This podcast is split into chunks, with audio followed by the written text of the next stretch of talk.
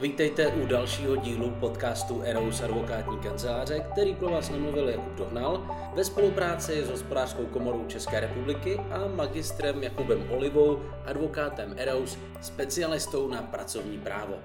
Tento příspěvek najdete také na stránkách komory a na stránkách advokátní kanceláře Eros, kde je denně aktualizován. Budeme hovořit o tom, jaký je účel programu, řekneme si, kdo může žádat, jaká jsou časová hlediska, kdo je z programu vyloučen, kdy tady upozorňujeme na to, že jsou důležité eh, faktory, které je nutné sledovat, například bývalé sankce od inspekce práce. Řekneme si také, jaké jsou režimy, jak funguje administrace žádostí a taky, co nějakým způsobem vyžaduje v podstatě ten donátor dotace k tomu, abyste předložili za doklady. Jaký je účel programu?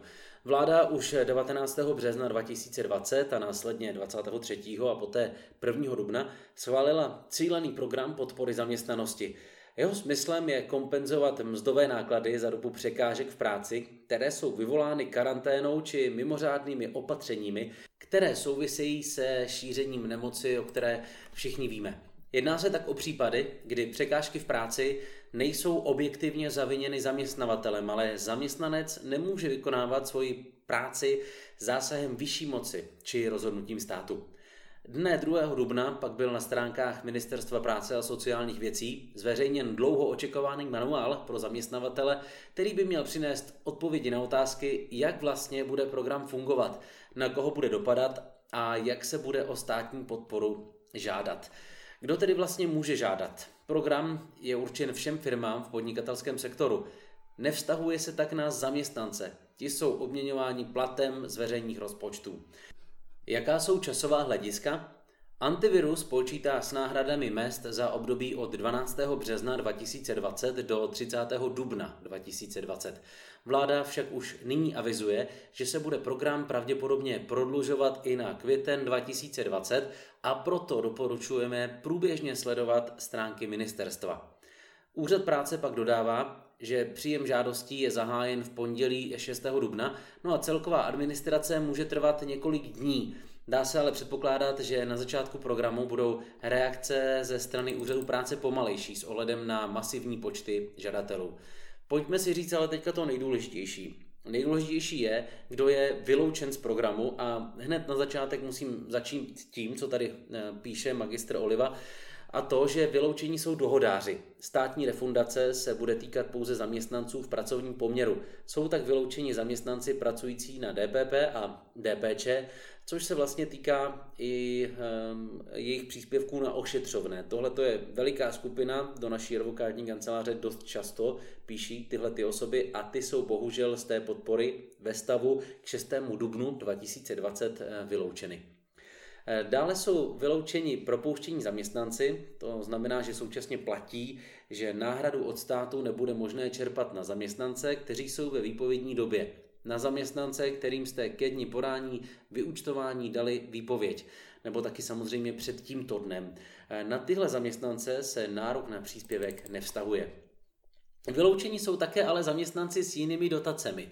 Dalšími vyloučenými jsou zaměstnanci, na které vlastně pobíráte jiné příspěvky od úřadu práce. Typicky osoby se zdravotním postižením. To znamená, že na tyhle žádat dotaci nemůžete. A co je dalším důležitým kritériem je to, že vyloučeny jsou také pokutované firmy. Možnou stopkou pro spoustu firm pak je omezení, které říká, že program mohou čerpat pouze firmy, které nedostaly v posledních třech letech pokutu za nelegální práci posledních třech letech tedy nesmíte mít pokutu za nelegální práci. Úřad práce uvádí, že tohleto omezení bude platit pouze na nelegální práci cizinců bez povolení k pobytu, teda nemělo by se jednat o pokuty za jiné druhy nelegální práce, například za švart systém. Ovšem uvidíme, protože samozřejmě eh, dotační management a dotační politika státu byla doposud nastavena vždycky tak, že eh, byli vyloučeni ti, kteří měli pokuty. Eh, to byly například i příklady eh, vyhrazených míst speciálních, kde jste nemohli to místo mít vyhrazeno právě proto, že jste dostali sankci. Tohleto řešení je poměrně zvláštní a je taky otázkou, zda se momentálně nejedná pouze o překlep a zda nebudou v cestě dotacím stát také jiné pokuty. Takže pokud jste měli eh, problémy s inspekcí práce, nebo jste taky vraceli nějaké dotace, dávejte si na to pozor. Vyloučeni jsou také někteří agenturní zaměstnanci. Agentury práce se mohou programu účastnit také, ale jenom za předpokladu, že se bude jednat o příspěvky na zaměstnance, kteří byli po celou dobu trvání antiviru zaměstnání. Na zaměstnance, které agentura například eh, ke konci března propustila, tak na ty, na ty dotaci čerpat nelze. Musíte také předložit bezdlužnost. Firmy, které mají nedoplatky vůči veřejným rozpočtům, daně, sociální a zdravotní pojištění, jsou z programu vyloučeny také. Ministerstvo práce a sociálních věcí však v manuálu už nyní deklaruje, že tuhle podmínku hodlá zrušit. Je to stav k 6. čtvrtý. Uvidíme, jakým způsobem se situace bude vyvíjet dál. Eh, aktuální informace můžete najít na stránkách komora.cz, to jsou stránky hospodářské komory České republiky, anebo taky na stránkách ARVS.cz, což je advokátní kancelář Eros, která pro vás tenhle ten podcast připravila. Milí posluchači, od mikrofonu vás teď zdraví Barbara Mrkvová. Právě posloucháte podcast advokátní kanceláře Eros, ve kterém Jakub Dohnal hovoří o cíleném programu podpory zaměstnanosti. Odborný článek je k dispozici také na našich webových stránkách www.arvs.cz. Teď se již spojíme s autorem textu, Jakubem Olivou, který v Eros působí jako advokát a je to specialista na pracovní právo. Ahoj Báro, zdravím všechny naše posluchače. Povídej, co tě zajímá? Ahoj Kubo, zdravím tě a díky, že jsi na mě udělal čas. Eh, prosím tě, Kubo, co si myslíš o momentální situaci? Řekl bys, že stát postupuje správně nebo že dělá špatně?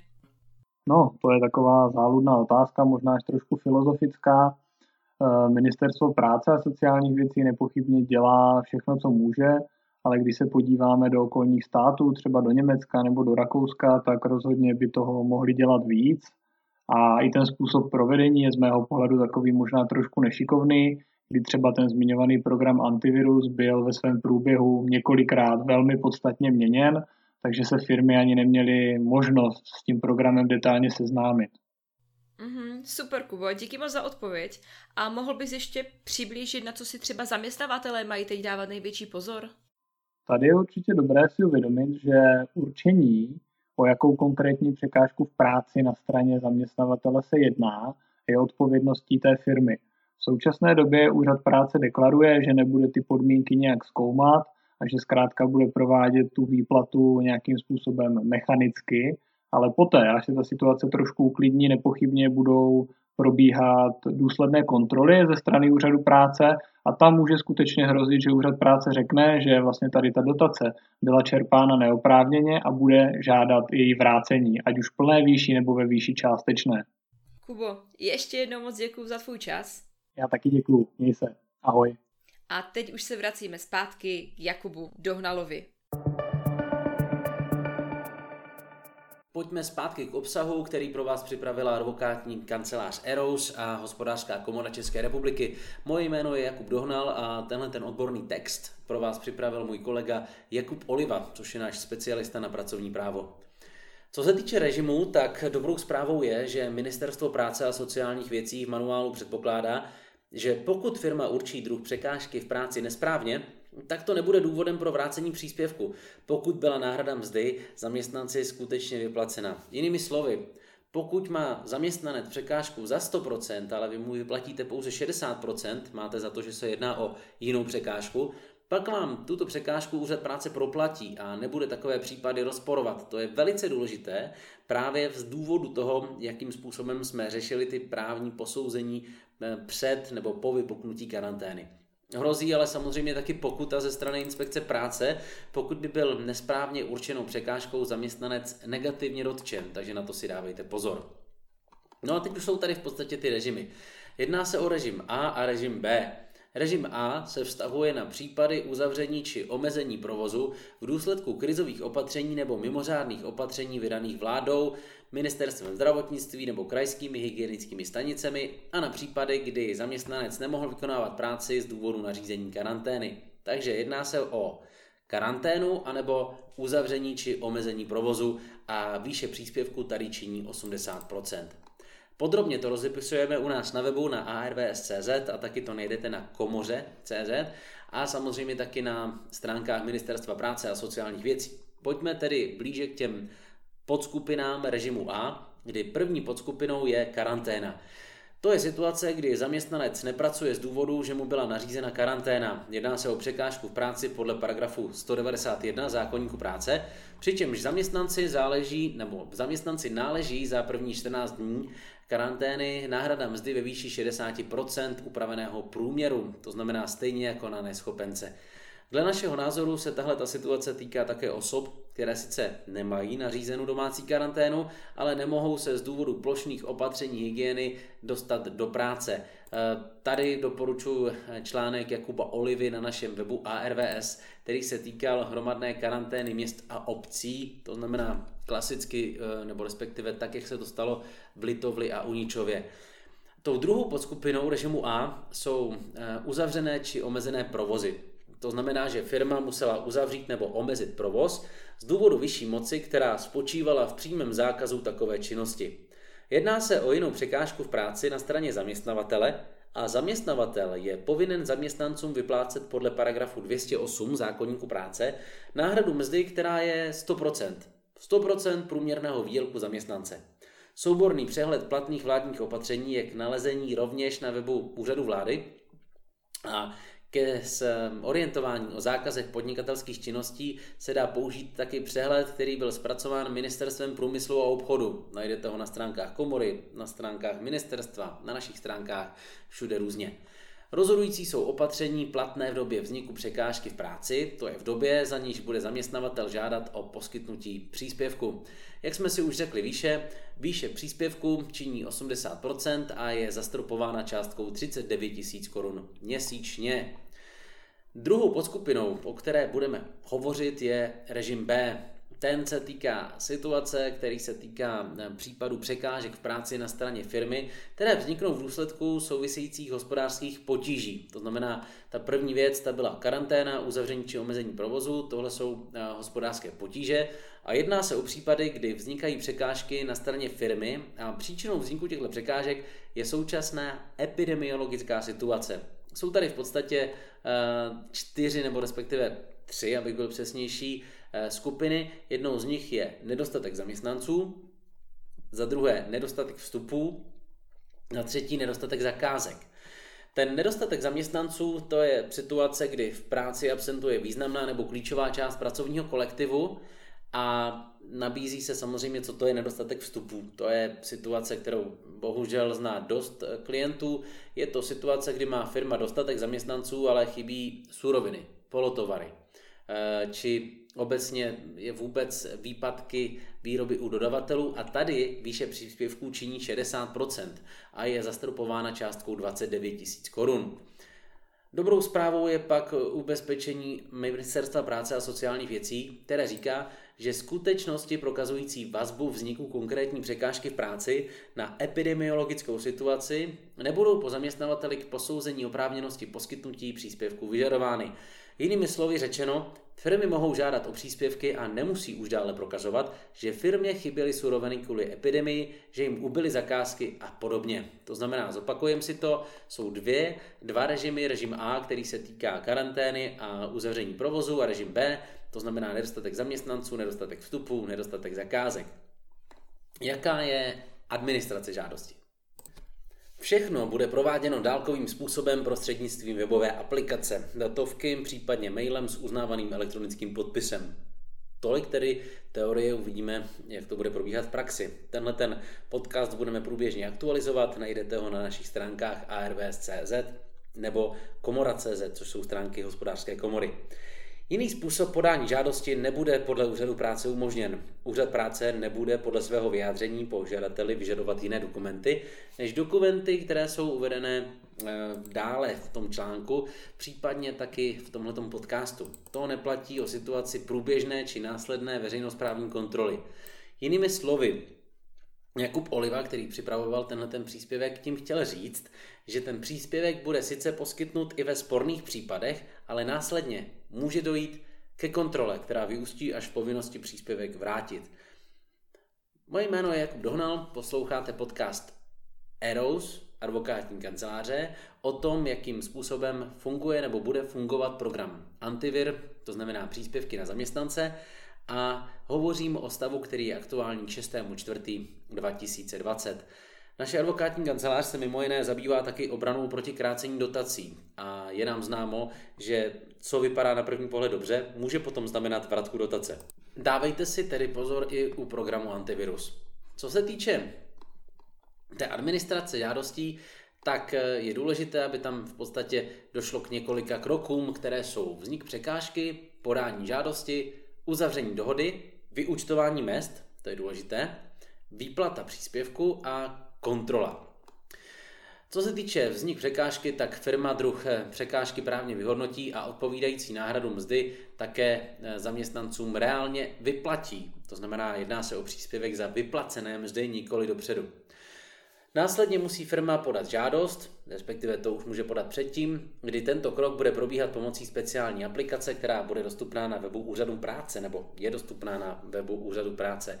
Povinnou součástí žádosti je doklad o zřízení účtu, kam mají být zaslány příspěvky a taky případný doklad o zastupování firmy, například plná moc advokáta.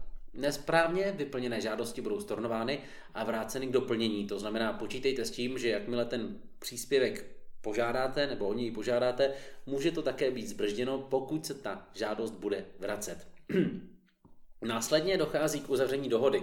Tahle dohoda se generuje automaticky po vyplnění žádosti a je současně se žádostí aplikací předána úřadu práce. Tahle ta odeslaná dohoda se považuje za podepsanou ze strany žadatele. Lze tedy více než doporučit, abyste si tu dohodu přečetli a podání žádosti si řádně rozmysleli, a to zejména v případech, kdy dohoda obsahuje případné vzdání se nároku do budoucna. To znamená, že lze očekávat, že v těch dohodách, respektive už některých to je, se bude podnikatel vzdávat nároku na náhradu škody vůči státu, minimálně co do dalších náhrad eh, zaměstnavatelských odměn zaměstnancům, ale zkrátka dobře je dobré tu žádost primárně a prvně vyhodnotit. Dohoda se má za uzavřenou, pokud bude podepsána úřadem práce a zaslána žadateli zpět datovou schránkou nebo mailem s uznávaným elektronickým podpisem. Dalším krokem je vyúčtování mest. Firma provede po skončení měsíce vyúčtování náhrady mest včetně odvodu vyplatí a následně zašle úřadu práce to vyúčtování, rovněž pomocí aplikace. Na každý režim antiviru vyplňuje firma samostatný formulář. Ty Režimy antiviru najdete samozřejmě na stránkách Ministerstva práce, na stránkách Komory, ale taky na stránkách Erous advokátní kanceláře, jejíž podcast právě posloucháte. Následně dojde k výplatě příspěvku. Po zaslání vyúčtování provede úřad práce kontrolu u České zprávy sociálního zabezpečení a zašle příspěvek na uvedený účet firmy. V případě zjištěných nesrovnalostí mezi údaji ve vyúčtování a údaji vedenými Českou zprávou sociálního zabezpečení vyzve úřad práce žadatele k podání vysvětlení, případně k doložení podkladů. Dávejte si pozor na to, že nedílnou součástí bude logicky taky kontrola v průběhu i po jeho skončení bude kladen důraz na kontrolní činnost. To znamená, že tak, jak jsme řešili švart systém, tak očekáváme kontrolní činnost právě na tyto dohody o náhradách mest. Dodržení pracovně právních předpisů a podmínek pro vyplacení příspěvků bude podléhat plošným kontrolám ze strany úřadů. Přehled vyžadovaných dokladů, které zaměstnavatel doloží v jednotlivých fázích administrace, je uveden v tabulce, kterou najdete na stránkách arvs.cz nebo taky na stránkách komory, nebo taky stránkách Ministerstva práce a sociálních věcí. Úmyslné zneužití příspěvků může být klasifikováno jako trestný čin. To znamená, že tohle může být řešeno orgány činnými v trestním řízení. Porušení podmínek je pak důvodem k vrácení příspěvku a může být předáno finančnímu úřadu pro podezření na porušení rozpočtové kázně. Kontrola bude realizována případně následně sankcionována ze strany státního úřadu inspekce práce. Tam s tím máme dost eh, zkušeností naše advokátní kancelář a zastupujeme dost klientů právě v této oblasti. Dávejte si na to pozor a sledujte aktuální informace na stránkách komora.cz, kde Eros advokátní kancelář taky radí podnikatelům, a nebo taky na stránkách Ministerstva práce a sociálních věcí. Velmi brzy vás budeme informovat o dalších aktualitách.